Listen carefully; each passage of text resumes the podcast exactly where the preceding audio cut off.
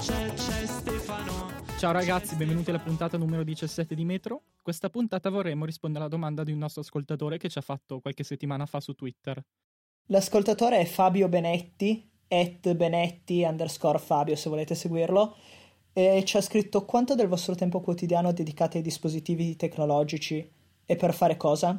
Secondo me è uno spunto molto interessante, quindi la, la giro a voi. Ok, prima cercherei di definire dispositivo tecnologico che si intende, perché se parla semplicemente di iPhone così potrei dire anche quasi tutto, a meno che non, sia, non stia facendo qualcos'altro di super mega importante, perché bene o male ci si fa tutto, però voi l'avete capito in maniera diversa?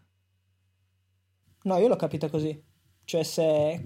cioè, la prima parte della domanda è quanto tempo passiamo, quanto tempo dedichiamo ai nostri dispositivi tecnologici. La mia risposta, come anche la tua, è praticamente no... a parte quando sto dormendo, quasi tutto il tempo. È abbastanza difficile quantificare perché se mi metto diciamo che se mi metto più lo schermo è grande più ci sto tipo il portatile ci sto parecchio tempo magari ci guardo un film okay, o altre cose un po' più complicate un iPhone magari lo guardi per due secondi un attimo un momento anche per vedere una notifica e basta però è una cosa continua, credo.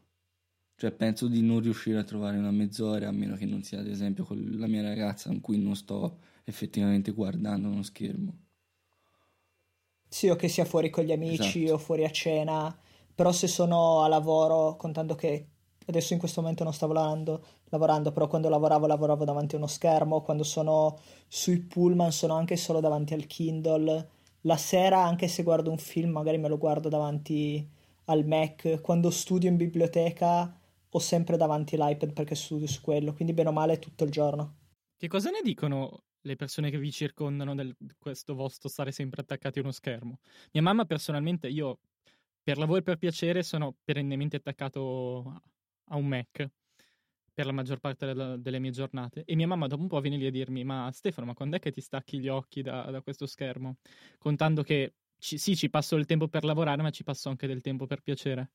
Uh, i vostri che magari vi vedono in giro per casa sempre col telefono in mano poi poggiate il telefono prendete l'iPad e poi vi guardate un film allo schermo. Uh, sono disposti ad accettare questa vostra dipendenza dalla tecnologia in particolare dall'interfaccia schermo? O probabilmente sì sono abituati anche loro io sono molto, molto poco in casa. Anche quando sono a studiare sono sempre in giro in biblioteca o alle studio perché mi, mi concentro meglio e sono un animale sociale. Quindi, no, in generale niente, sinceramente. Non, non mi dico nulla, solitamente. Sono abituati da lungo tempo.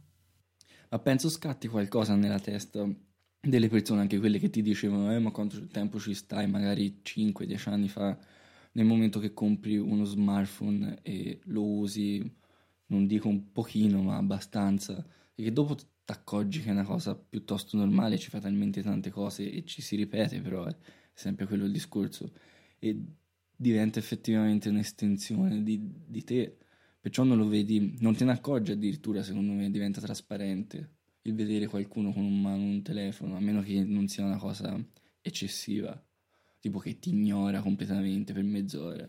Io Sì, ultimamente però... Ah scusami Simo, vai, vai pure. No, dicevo, da questo punto di vista effettivamente eh, è forse più strano vedere qualcuno al computer ultimamente che davanti a uno smartphone o un tablet perché è diventato qualcosa di così diffuso che, che comunque tutti ce l'hanno, tutti passano del tempo su uno schermo eh, di un iPhone, di un iPad o comunque di un dispositivo touch.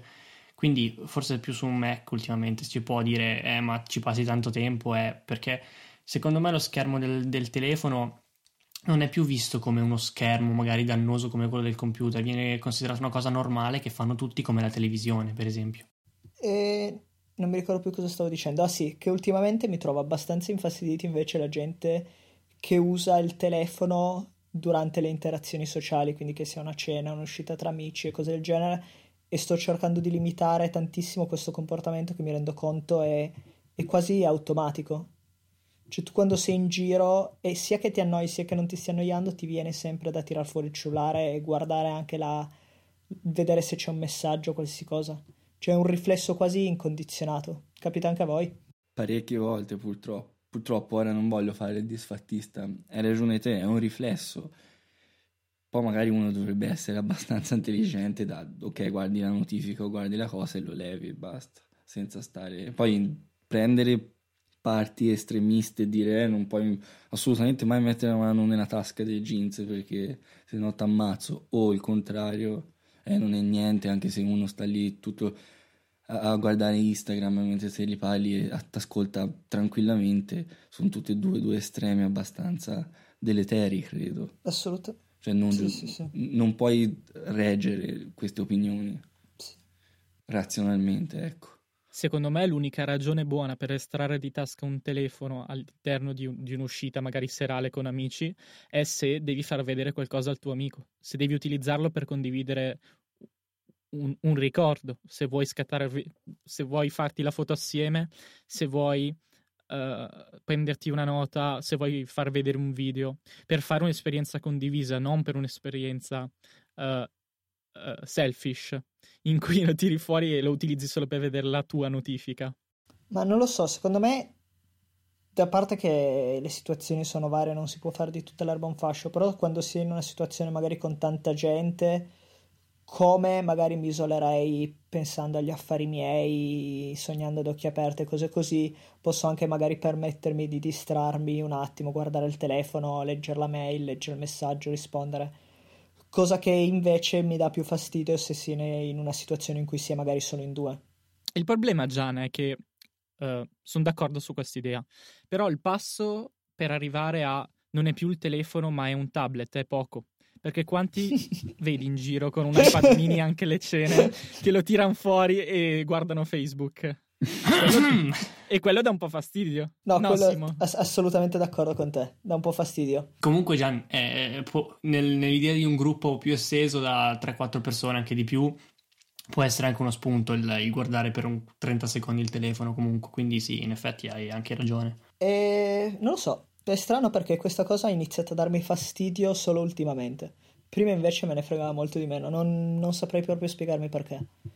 E dato che mi dà fastidio, sto cercando di conseguenza di farci molta più attenzione. Ma sai cosa è simile? Magari si esce un po' dal lato tecnologia, così almeno è più facile capirlo. Tipo quelle persone che te ci parli, magari è un- non è un- uno small talk, è shot. Cioè non, non- non stai parlando del meteo o del treno che è arrivato in ritardo, ma ci parli di una cosa abbastanza seria per te. Ci stai parlando e questa magari guarda da altre parti, ma non così perché sta pensando e sta ascoltando, ma perché è veramente interessata a qualcos'altro, che so, tipo un cane che si muove, che è con tre zampe o qualunque altra cosa, che è la stessa identica cosa che prendere un telefono in mano e usarlo. Sì, un pochino magari capisci, però non sei attento lo stesso e non mi stai ascoltando e se è una cosa che mi interessa, mi dimostri il tuo non interesse, è un po' gna- nemmeno di educazione. C'è da dire, Diego, che col medium tecnologico, nel momento in cui sei annoiato da una conversazione, puoi lasciarla lì e rispondere alla domanda che ti ha fatto l'interlocutore dopo magari un giorno, una settimana, un mese, un anno.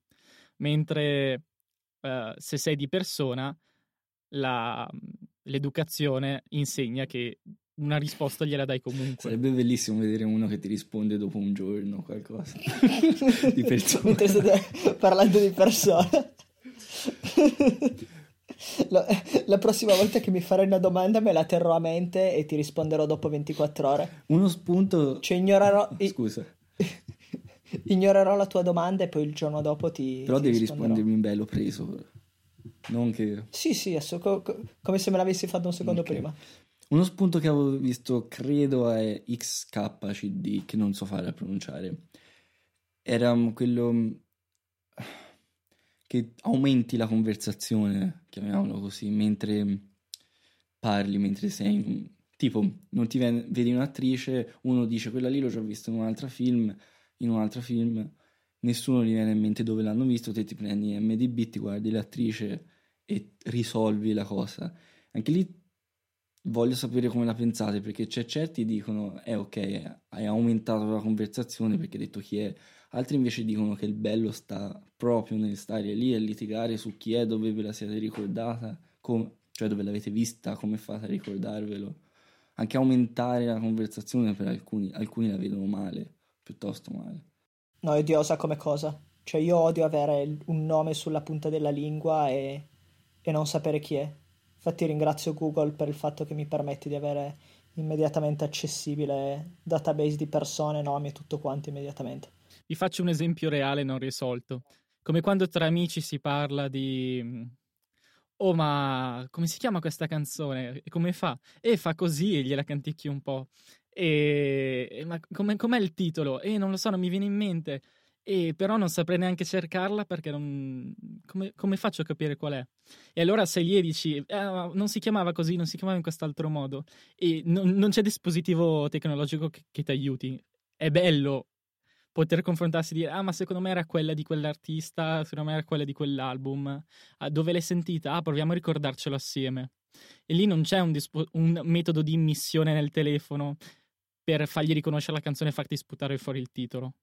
Quella è un'occasione secondo me dove... Beh, se canti abbastanza bene c'è Shazam. Eh, ma quella è un'occasione dove secondo me invece è più divertente passarci dieci minuti a cantare. Ma è effettivamente più divertente o una di quelle romanticizzazioni che abbiamo anche tutti, tipo andare sotto casa di qualcuno a suonare il campanello invece che mandare un messaggio. Magari ti sei fatto 300 metri che non volevi farti per andare a sentire. No, dato che questa occasione qua succede proprio in compagnia, secondo me è più divertente. Io sono d'accordo con te, mi piace questa cosa, però non so se è solo un attaccamento emotivo. No, io invece lo trovo più fastidioso che altro. Cioè, sono contento quando riesco a trovare subito una risposta ai miei quesiti. Al massimo. Sì, sono, sono molto pragmatico. No, in realtà lui vive in questo mondo in cui non ricorda nulla, per, per quello che... Questa cosa continua a tornare un po' tanto spesso. Sì. E vi faccio un'altra domanda, visto che parte della domanda di Fabio era quanto tempo del vostro tempo dedicate, la seconda parte della domanda è per fare cosa? Quindi mi piacerebbe magari fare un giro di risposte per dire qual è il vostro uso comune, che device utilizzate per cosa nel corso della giornata. Beh, inizio a rispondere io che magari ho la risposta più semplice. Io ho diversi dispositivi in casa, sia fissi che portatili, che utilizzo per scopi diversi. Uh, il telefono per me è il, dis- il, dispositivo prettamente per comunicare. Sull'iPad, bene o male, vedo i film o, um, o lo utilizzo per accessi ai contenuti, magari quando me ne sto spaparanzato sul divano, mentre uh, tengo il lavoro e le cose personali su due portatili diversi, un MacBook Air e un MacBook Pro da 15 pollici. Sul Pro ho i file su cui lavoro per l'università e le tracce delle mie registrazioni. Sull'Air invece un po' il computer eh, dove passo il mio tempo libero e dove ho installato ad esempio l'ultima beta di macOS X Yosemite. Tu sì, ma invece? Ma io devo essere sincero, mm, va un po' a momenti, anche a periodi e anche a necessità, nel senso... Uh, ultimamente l'iPhone lo sto usando davvero poco, solo quando sono fuori casa perché per vabbè, problemi legati un po' alla batteria o comunque un 4S abbastanza eh, lentino, quindi usarlo tutti i giorni diventerebbe abbastanza frustrante come cosa. Quindi tendo ad usare molto di più l'iPad anche per eh, iMessage o comunque mail o cose FaceTime, cose molto più eh, che di solito si delegano appunto a un iPhone. E quindi l'iPhone è un po' lì abbandonato sulla mensola eh, sul dock quando deve essere caricato per poi prenderlo per uscire, mentre l'iPad è quello che uso eh, praticamente tutti i giorni costantemente, infatti lo carico direi quasi una volta al giorno, anche se la batteria appunto del, nel mini retina è, abbastanza longeva. Per il Mac uh, varia un po', nel senso se, se, sto studiando, facendo qualcosa che, che richiede il Mac, lo utilizzo e, e, poi vabbè, da lì vario e vado a fare anche cose personali, guardo Twitter, Facebook, cose così, quindi se ho quello uso quello. Uh, mentre se, se, invece non ho necessità più, mh, mm, più tecniche, vado tranquillamente avanti a utilizzare l'iPad. Quindi è un po' quello che utilizzo in quel momento, uso per fare quello che mi serve di fare. Uh, e in più è appunto legato a, appunto, a realmente quello che devo fare. Comunque, mh, mm, generalmente non faccio gran distinzione tra iPad e Mac per cose generali, mentre per cose specifiche ovviamente sì. Ti è? Mm, una bella domanda. Comunque penso più o meno non sarà una regola precisa, però più è grande lo schermo e più è potente, proprio forza bruta, il dispositivo e più lo uso per cose specifiche. Tipo portatile lo uso per registrare questo podcast che richiede abbastanza poter- potenza, oppure magari come sto provando ora a programmare in Swift, tutte cose abbastanza tecniche e un po' di video su YouTube così. Invece più è piccolo lo schermo e meno prestante, diciamo, il dispositivo, però più accessibile, cioè che lo prendo in mano e posso fare una cosa velocemente, e più lo uso per cose un po' più reali. Reali è la parola sbagliata, però mi viene in mente quella frase di Andres, Andresen, non so come si chiami e come si pronunci, Mark Andresen, che dice Software Sì. is eating the world. E, cioè il software si sta mangiando il mondo e perché mh, più o meno tutte le cose veloci e accessibili, anche come può essere la lettura, ad esempio, a posto dei libri o cercare una cosa di un film, quelle più legate alle cose che mi succedono intorno le faccio su un iPhone e non su un Mac perché è abbastanza laborioso, anche se sembra facile perché è più veloce. Invece le cose più specifiche e tecniche su un Mac. Spero si sia capito un po' perché sono stato un po' confusionario. Non si è capito assolutamente. Diego, invece l'iPad? L'iPad è un... sembra perfetto proprio perché è una cosa di mezzo. Lo uso con Infuse per, prend- per guardare serie TV, lo uso con Notability per segnarmi cose o PDF Expert. Sembra la fotocopia di Federico Travaini per eh, studiare. Sono cose che stanno a metà, fa bene tutte e due le cose e probabilmente è quello che uso di più fra tutte e due perché riesce più o meno a trovare il compromesso, però a patto che sia raggiungibile, perché spesso è nella tracolla una borsa e non è la cosa più veloce da prendere ed usare. Capito? Io invece penso di essere esattamente il, il caso più strano di cui si possa sentire perché uso il, il MacBook per web browsing e vedere film e serie TV e l'iPad per tutto il resto. Cioè se devo studiare, se devo scrivere, se devo prendere appunti, se devo mandare una mail, qualsiasi cosa, uso l'iPad. Anche perché, come dici tu, si va a potenza e grandezza di schermo. Mi sa che il mio iPad Air è un po' più potente ed è molto più veloce del mio MacBook eh, del 2009. Quindi mi viene sempre da usare per primo l'iPad. E niente così. Uso tantissimo ultimamente PDF Expert e Documents per eh, prendere appunti sui PDF per studiare. Basta, ultimamente il mio utilizzo è principalmente studio. Vi, vi chiedo una cosa un po' così. Il Kindle invece ce l'avete tutti, no? Sì, Sì. Come lo usate? per leggere. In pullman solitamente. Solo Io per quello. che traballa e torna benissimo Fantastico. Solo per quello. Non riesci a farci Mm. altre cose? Ma è di sogno. Una volta ho provato a lanciarla a mia sorella in spiaggia per usarlo come frisbee, però non ha funzionato Ok, benissimo. no, ok, fantastico. No, solo per leggere comunque. E solitamente è solo Timo, in per pullman. cos'altro lo usi se non per leggere, scusa? Ma io l'ho, l'ho fatto un esperimento tempo fa di, di portare i PDF e effettivamente mi trovo abbastanza più comodo se, se non devo prenderci appunti, però c'è troppo lavoro dietro, quindi sì, alla fine solo per leggere anch'io, però mm, chiedevo magari relativo è PDF o cose male, simili. cercare di fare qualunque altra cosa rispetto a leggere libri, libri.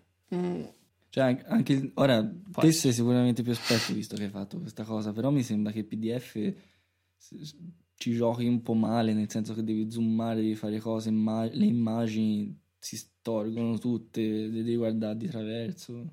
Ma In realtà sì, infatti è per quello che ho cercato di renderli più leggibili, leggibili possibili e sono arrivato a, un, a una sorta di, di processo nel quale devi mettere il font a grandezze abbastanza alte, tipo in 24-25, e poi hai un, un PDF decente su Kindle. te li cucini Eh, bene. Li prepari, sì, avevo fatto anche addirittura tutto un processo sul Mac che, che facevo in automatico, ma era una roba lunghissima che chiedeva anni col mio, col mio computer, quindi vabbè. Volevi che non avesse l'Apple Script, eh? E effettivamente era una cosa abbastanza malata che, che cambiava le dimensioni di ogni parola automaticamente, eh, però era lentissimo, ci metteva qualcosa come 10 minuti per fare 10 PDF, quindi non era abbastanza veloce per, per uno scopo del Tra l'altro genere. visto che al WWDC hanno sostituito o messo sopra e JavaScript può darsi con AppleScript, cioè puoi scrivere Hanno, hanno aggiunto a AppleScript Editor, che è il programma per eh, eh, compilare, comunque scrivere. Eh, AppleScript hanno aggiunto il linguaggio di JavaScript, quindi puoi, puoi scrivere JavaScript all'interno di Apple, dell'AppleScript Editor stesso, che probabilmente cambierà anche nome. JavaScript è tanto amato dagli sviluppatori. Sì, effettivamente non è molto amato JavaScript, però eh, avendolo messo lì, Perché?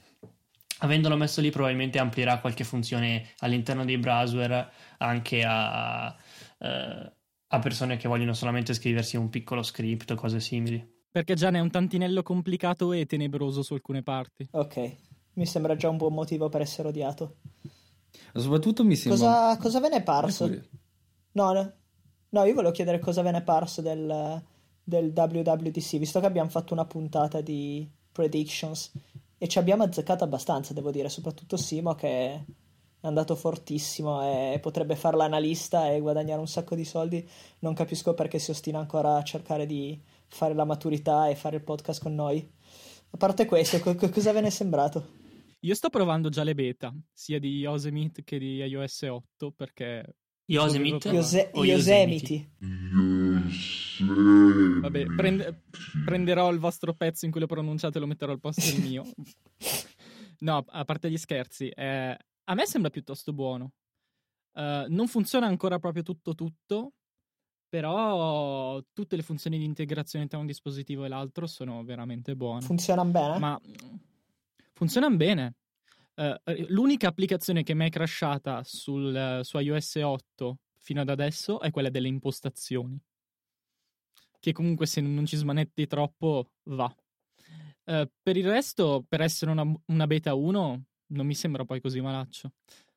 Eh, la nuova interfaccia grafica su OS X mi piace tanto, ma veramente tanto. Cioè, prima c'erano delle icone che stridevano completamente, mentre adesso mi sembra più omogenea. L'unica cosa, ho fatto una clean install. Non so poi se ripristinando si porta dietro spazzatura o se aggiornando magari ci perde in performance. Per adesso su- ce l'ho sul MacBook Air del 2013, non ho ancora avuto un problema. Ottimo, così mi tenti veramente tanto. Però ho paura che sul mio vecchio catorcio vada, vada un po' lento e quindi aspetterò ancora un po' che escano un altro paio di release magari. A voi è piaciuto qualcosa in particolare di questi sistemi operativi? A me è piaciuto molto l'atteggiamento di Apple. Sinceramente penso che fosse da... Adesso mi sembra brutto dire Steve Jobs, Steve Jobs, però da quando non vedevo un keynote di Steve Jobs che non, eh, non assistiva a un keynote così divertente, così... Più che altro è, è stato uno show.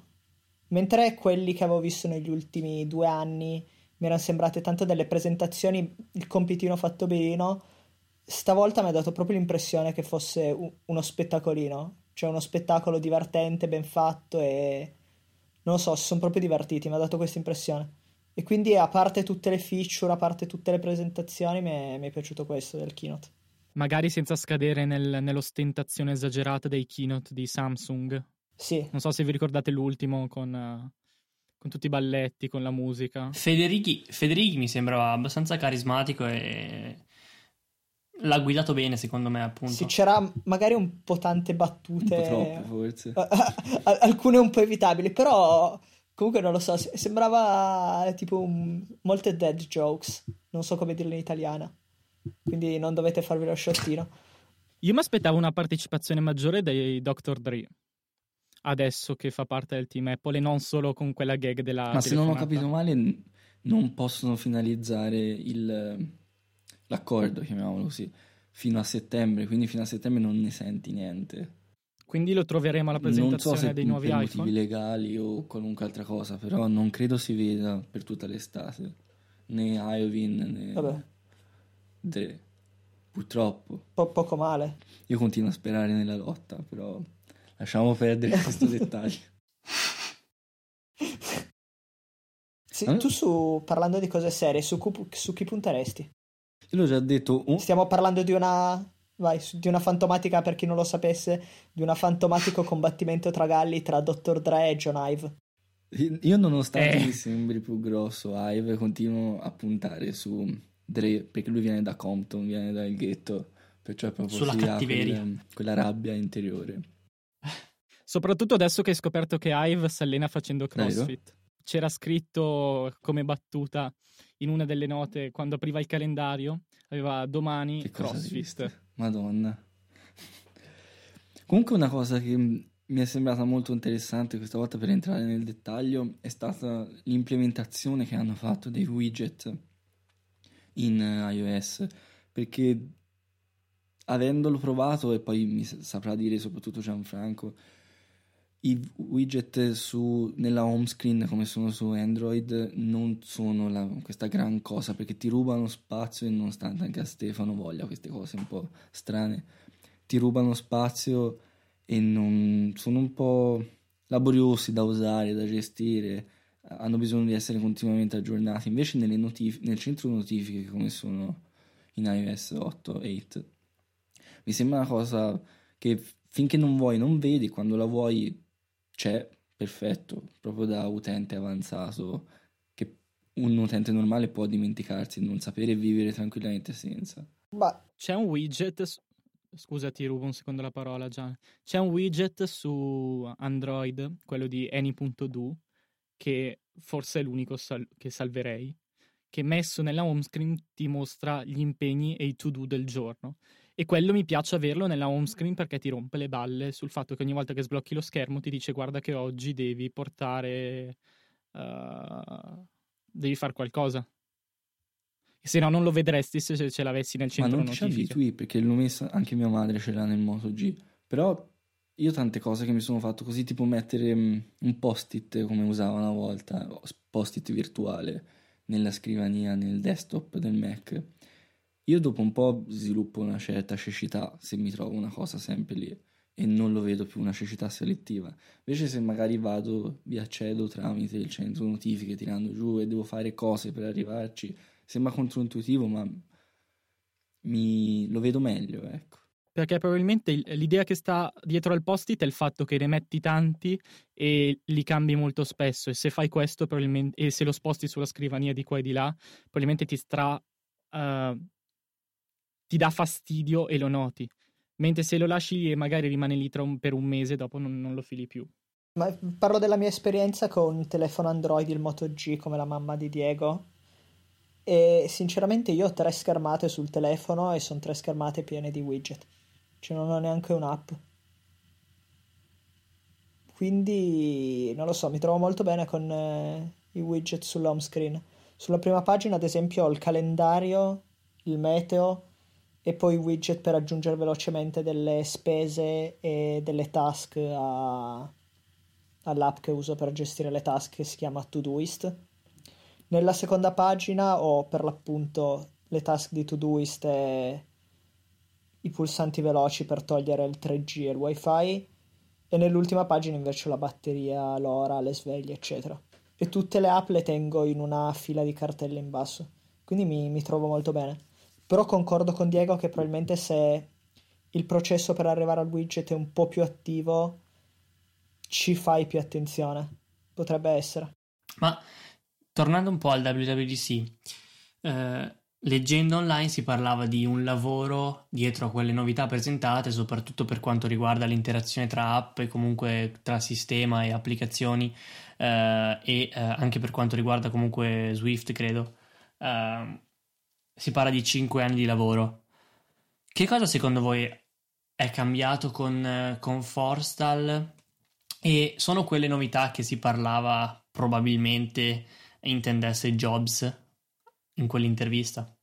quale intervista ti che riferisci? intervista Quella in cui parlava dicendo che eh, nel futuro di Apple c'erano alcune novità che portava avanti ancora lui. non me la ricordo sinceramente di ultime cose dette mi ricordo solo quella cosa della tv che aveva risolto il problema che poi a quanto pare non è vero oh sì Cioè, tu ci chiedi se probabilmente eh, Steve Jobs Boh, quanto... sot- sottointendeva in, quella, in quell'intervista le presentazioni del nuovo linguaggio, ad esempio, di Swift. O comunque i lavori per cui sono anni che si sta lavorando e non solo gli ultimi mesi. Io ho come l'impressione invece che se ci fosse Jobs non sarebbero state presentate alcune novità a- all'interno del keynote che invece abbiamo visto, perché sono talmente fuori dagli schemi eh, che non c'entrano niente con, con l'idea di Jobs. Tipo, eh, un'idea banalissima, l- lo sfondo. Jobs aveva lottato il più possibile per avere uno sfondo nero dietro le icone e ha dovuto cedere un poco alla volta per avere tipo quello delle bollicine in iOS 4, iOS 5. Vedere degli sfondi tipo quelli che ci sono adesso su iOS penso che lo tirerebbe matto. O tutte quelle complicazioni. Questo fatto che iOS sta diventando sì più potente, però sempre più complicato. E la domanda è, iOS, adesso che si è arricchito, è ancora facile per l'apprendimento da un novizio, da qualcuno che prende in mano un iPhone e non sa neanche cos'è uno smartphone? Secondo me sarà ancora semplice. Secondo me ci sono più feature per Pro finché sono integrate bene in modo... Non, non mi vengono le parole, scusa. Seamless non, non sarà un grosso problema. Non so, da, da, quello che ho visto a livello di feature aggiuntive, perché poi la base è esattamente la stessa, non penso che anche gli utilizzatori meno esperti avranno particolari problemi. Io da informatico ho la solita paura. Più funzioni uguale meno cose che funzionano. E arricchire un sistema per renderlo così complicato, cioè non complesso, complicato nel senso uh, che si districa e si distingue in varie parti, secondo me sta diventando un po' troppo... Non lo so, io non lo, non lo vedo così complicato. Però c'è il fatto che... Cioè... Ah, continua poi, dico. No, non, non, lo vedo così complicato, sinceramente. Cioè, hanno semplicemente implementato un layer di feature in più e tutta una serie di possibilità in più per gli sviluppatori che però comunque sono ben integrate all'interno del sistema senza però fare niente di così, di così rivoluzionario. Ci hanno migliorato la base di iOS 7 e ci hanno lavorato su quello. Ma anche perché le cose che hanno implementato sono, aiutatemi se mi dimentico qualcosa, quelle più serie, diciamo, più appariscenti. I widget le, la tastiera che puoi mettere cose diverse, le famose estensioni, cioè il poter aprire e mandare file da un'app a quell'altra.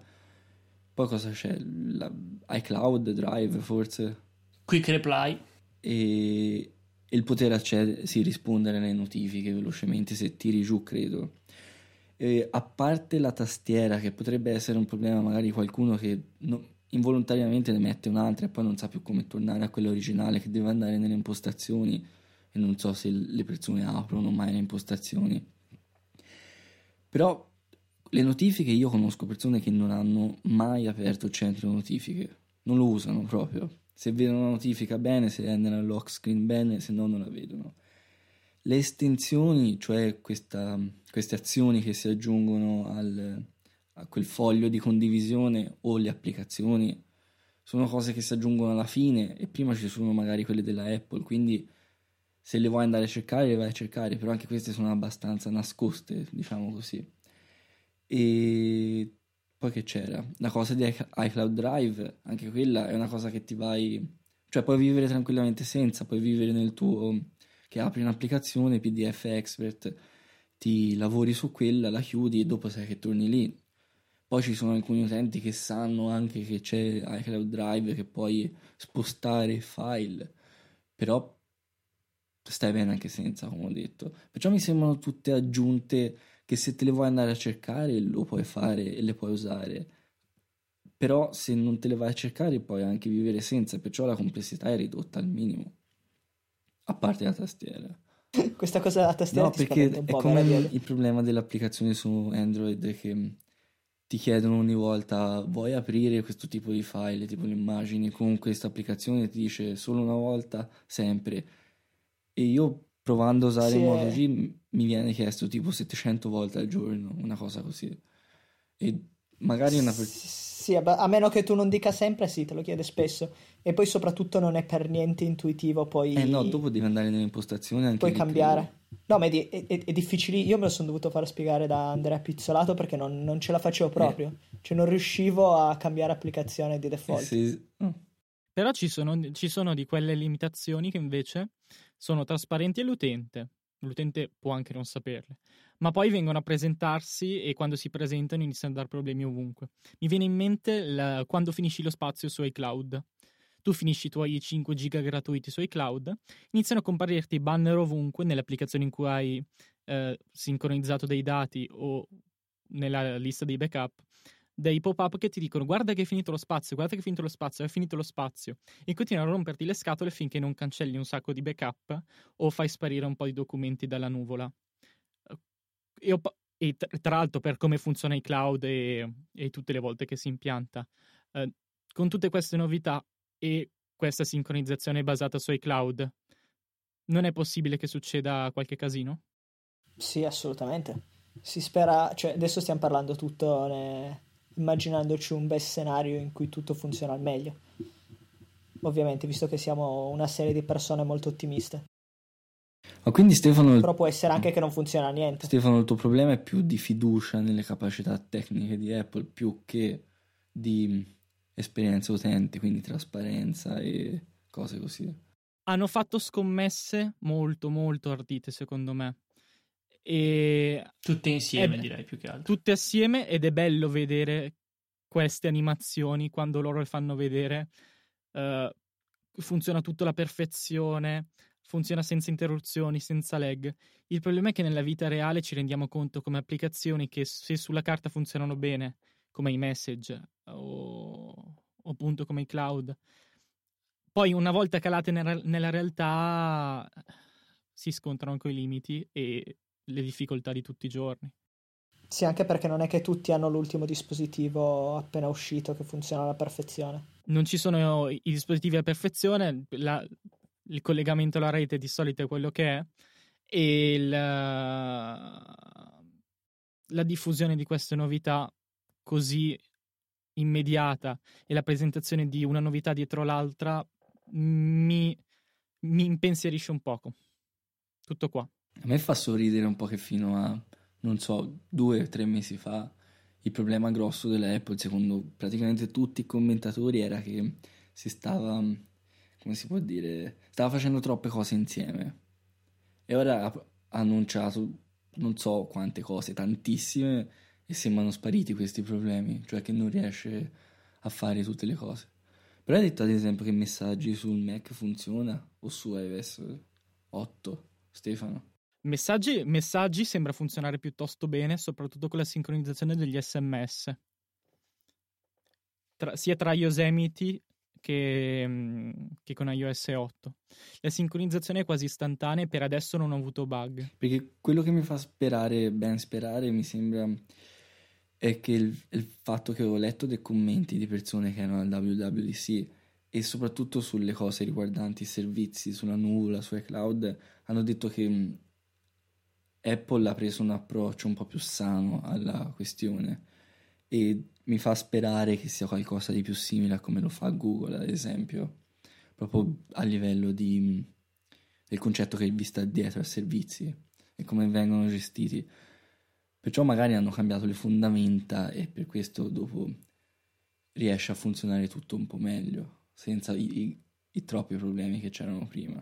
Si spera, io sono molto curioso perché adesso hanno, hanno presentato veramente di tutto dal punto di vista software, adesso qua alla WWDC, e sono molto molto curioso di cosa presenteranno a livello hardware poi quest'autunno.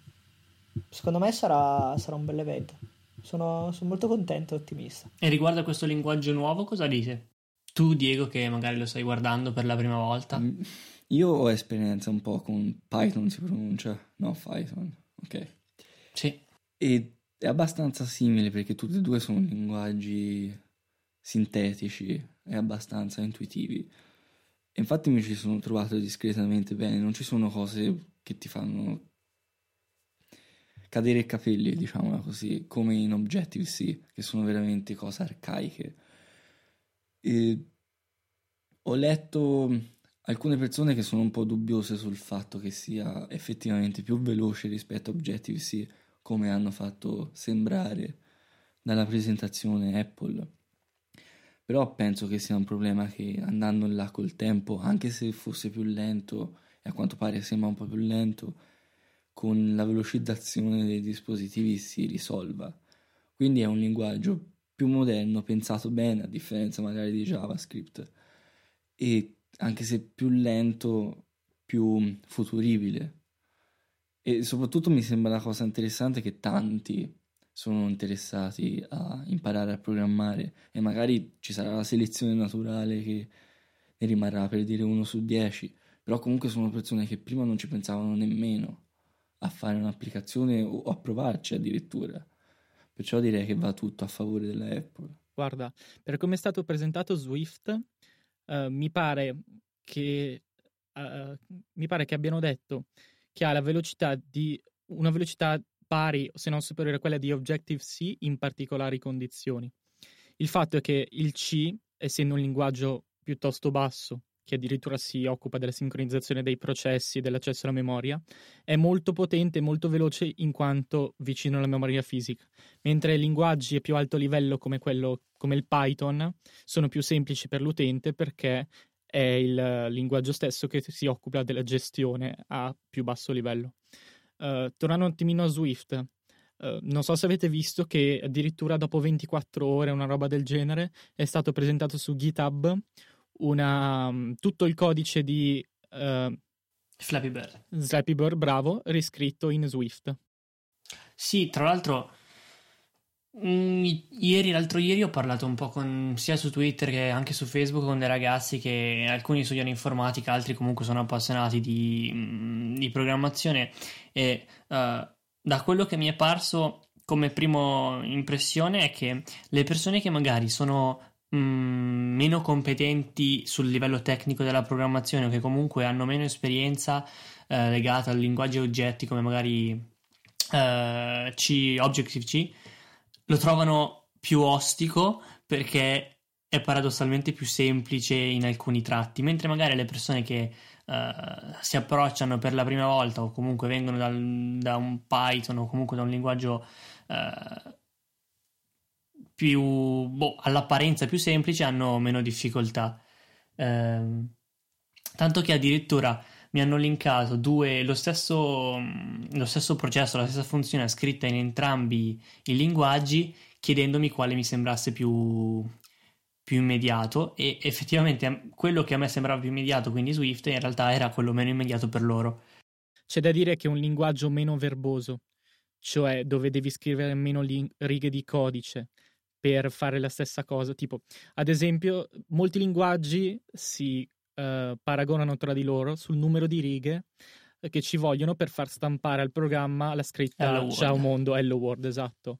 E ci sono alcuni linguaggi tipo Java dove ci vogliono veramente un sacco di righe per scrivere Hello World, altri dove ce ne vogliono un po' di meno come il C e altri dove ce ne vogliono praticamente pochissime come Python o in Swift mi pare che ne basti addirittura solamente una.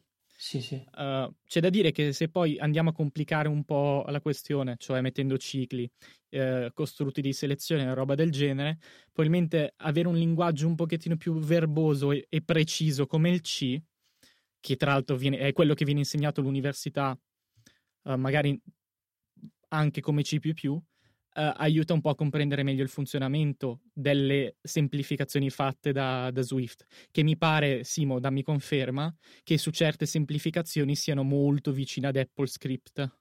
Per molte cose sì, anche solo per l'Hello World mi sembrava molto simile, ma eh, da quello che ho anche capito eh, non si può escludere completamente Objective-C se si parla di programmazione Swift, perché per molti accessi come appunto alla memoria, come dicevi tu, core data o runtime, da quello che ho capito, poi magari dico una boiata, serve comunque un, il passaggio dall'interazione un bridge con Objective-C. Quindi comunque per cose molto più complesse non è sufficiente, credo. Un po' più limitato, ecco. La cosa più figa... Ah, continua. Il che... Po- po- no, il che potrebbe appunto avvicinare magari persone... Um, molte più persone come diceva qualcuno su Twitter, appunto, che magari hanno delle idee ma che non hanno le competenze, forse era lo stesso Pizzolato che diceva una questa cosa, eh, e invece continuare a lasciare lo spazio agli, agli sviluppatori per cose più serie, comunque più, eh, più tecniche. La cosa che si, cioè, io penso di essere la persona meno tecnica tra i quattro. La cosa che più mi incuriosisce, sinceramente, è la funzione playground cioè il fatto che si veda immediatamente che cosa si sta sviluppando senza aver bisogno di compilare il codice né niente del genere. In realtà è una cosa dei linguaggi interpretati. Cioè sono Degli linguaggi script, tipo- di linguaggi di scripting in pratica. Esatto, tipo il Python non fa queste cose belle grafiche che vedi in Swift, però i linguaggi interpretati che non hanno quindi eh, bisogno di essere compilati, cioè impacchettati e resi digeribili dal, dal- dal- eh, dal processore del sistema operativo, tu gli fai una richiesta e quelli la, esi- la eseguono in tempo reale, finché sono richieste molto semplici. La genialata secondo me è quella perché è fatto sia così come il Python che vedi direttamente scrivi print ln e quello che vuoi stampare e ti rende quel- quella cosa con il playground. Ma poi dopo per non rallentare troppo, per non perdere di velocità, il Xcode, insomma con quello con cui scrivi, va a compilare la cosa, cioè fa la stessa cosa che faceva con Objective-C e quindi mantiene comunque la velocità. Perciò è il meglio dei due mondi. E la, la cosa scioccante, da come ne sentivo parlare in ETP da Siracusa, che diceva: E io metterei tipo tre o quattro gruppi e li farei lavorare per dieci anni per pensare alla cosa migliore. Quanto pare ci si è messo un tizio nel 2010, dopo un- qualche mese ha preso altre persone e hanno tirato fuori questo linguaggio. Che mi sembra una cosa assurda. Perché sia. ah. Che tra l'altro legge- leggevo che prendeva spunti da un sacco di linguaggi, non solo da- dal C, dal Java, dal Sì, è che Python.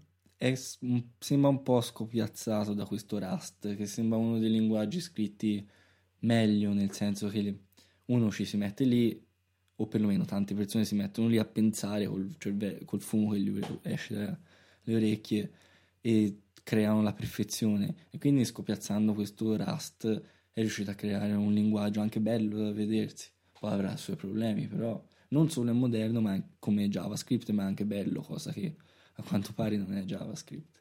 E che alle spalle, avendo l'ecosistema di, di iOS comunque eh, la voglia delle persone di scrivere, probabilmente troverà molto più spazio rispetto a linguaggi che sono sconosciuti ai più.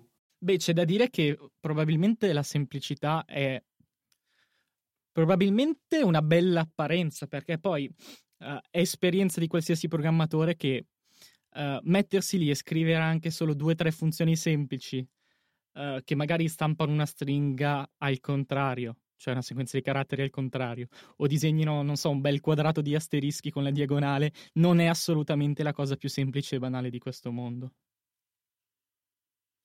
Quindi magari più persone vengono avvicinate, poi trovano questo scoglio che un pochettino gli fa abba- abbassare la voglia di, di proseguire a programmare. La parte un po' più complicata mi sembra, e questa è l'ultima cosa che dico a riguardo, l'interfacciarsi con tutta il- le cose che ci stanno intorno, tipo il coco, tutte quelle cose che fanno le inter... Sì, Cocoa. non ho idea della pronuncia. Scusate. Perché sono... Un po' sono verbose, nel senso che tutte le cose hanno metodi, le funzioni, nomi tipo di 35 righe, 35 lettere. E poi non sono così immediati come potrebbero essere. Mi ricordano un po' il CSS, il CSS dell'HTML. E qui mi picchieranno tantissimi. Perciò magari uno si fa incuriosire dal linguaggio, da Swift, che in una riga ti stampi un- una frase. Poi dopo si trova a sbattersi contro questa cosa che va bene ti aiuta Xcode, Xcode, però non così tanto. E quindi sarà interessante vedere chi, chi rimane dopo questo muro, questo filtro. Beh, in ogni caso l'importante è attirare gli sviluppatori del futuro, secondo me. E farli lavorare con Swift, cioè farli iniziare magari a lavorare proprio con Swift per poi tenerli all'interno dell'ecosistema Apple e a creare applicazioni per Apple. Ecco, magari non per compilarlo, però un playground sull'iPad non vedo quale motivo ci sia per non metterlo. Tipo che te ti, ti scrivi le linee di codice e anche se poi non funzionano, nel senso che non ci fai un'applicazione, te ti vedi quello che succede immediatamente. E sarebbe una cosa molto istruttiva, penso, anche per bambini, se li vuoi avvicinare alla programmazione, non solo per i vecchietti come me, ad esempio. C'era una, c'era una volta alle scuole elementari il progetto di un linguaggio di programmazione, e qui chiudo molto velocemente, che si chiamava Logo, ed è quello con una simpatica tartarughina con una penna attaccata dietro. E tu dovevi scrivere veloci linee di codice per eh, muovere queste tartarughine e farle andare avanti, indietro, destra, sinistra, alzando o abbassando la penna che aveva attaccato dietro, in modo da, da disegnare delle figure, non so, tipo avanti, destra, basso, sinistra, ti disegnava un fantastico quadrato. La cosa è complicabile, complicabile a piacere perché scrivendo dei cicli uno può disegnare addirittura dei frattali. Ed era il progetto di un linguaggio di programmazione da insegnare ai bambini, ma che poi è morto lì. Perché i bambini preferivano giocare a nascondino? Prob- probabilmente sì. Tra l'altro la cosa forse interessante sarebbe vedere un accesso molto più rapido a, alla scrittura del programma, quindi appunto o un'applicazione per iPad o comunque un... Uh, averlo già di default su, su, sui Mac, perché secondo me anche parte del, del problema è uh, avere accesso a Xcode e e alle varie cose. Non, tu, non, è scontato per tutti come arrivare a, al punto di dire ok, mi metto a scrivere. Uh, mentre invece uno dei punti di forza che, che ritenevo uh, ai tempi di AppleScript era appunto quello, avere negli accessori un, uh, una casella di testo dove poter scrivere e vedere subito quello che era il risultato. Quindi forse volendo avvicinare ancora più gente o comunque rendere più facile il tutto sarebbe portare una cosa di default sia su, su iOS che magari su, su, Mac, ovviamente per le cose veloci, non per cose più tecniche, ecco. Sì, beh, è la stessa Apple però che ha nascosto la libreria, Simo, eh. E oh, infatti è abbastanza utopistica come cosa, secondo me, anche perché comunque programmare non è un gioco. Ok, dai ragazzi, ci siamo fatti una bella chiacchierata anche abbastanza tecnica questa, questa volta. E speriamo vi siate divertiti. Speriamo che abbiate altre domande da farci, quindi potete scriverci su Twitter o via mail, mettiamo tutti i link nelle note e vi auguriamo di trascorrere una buona settimana. Ci sentiamo martedì prossimo. Ciao, buona settimana ragazzi. Ciao. Ciao a tutti. Ciao ciao.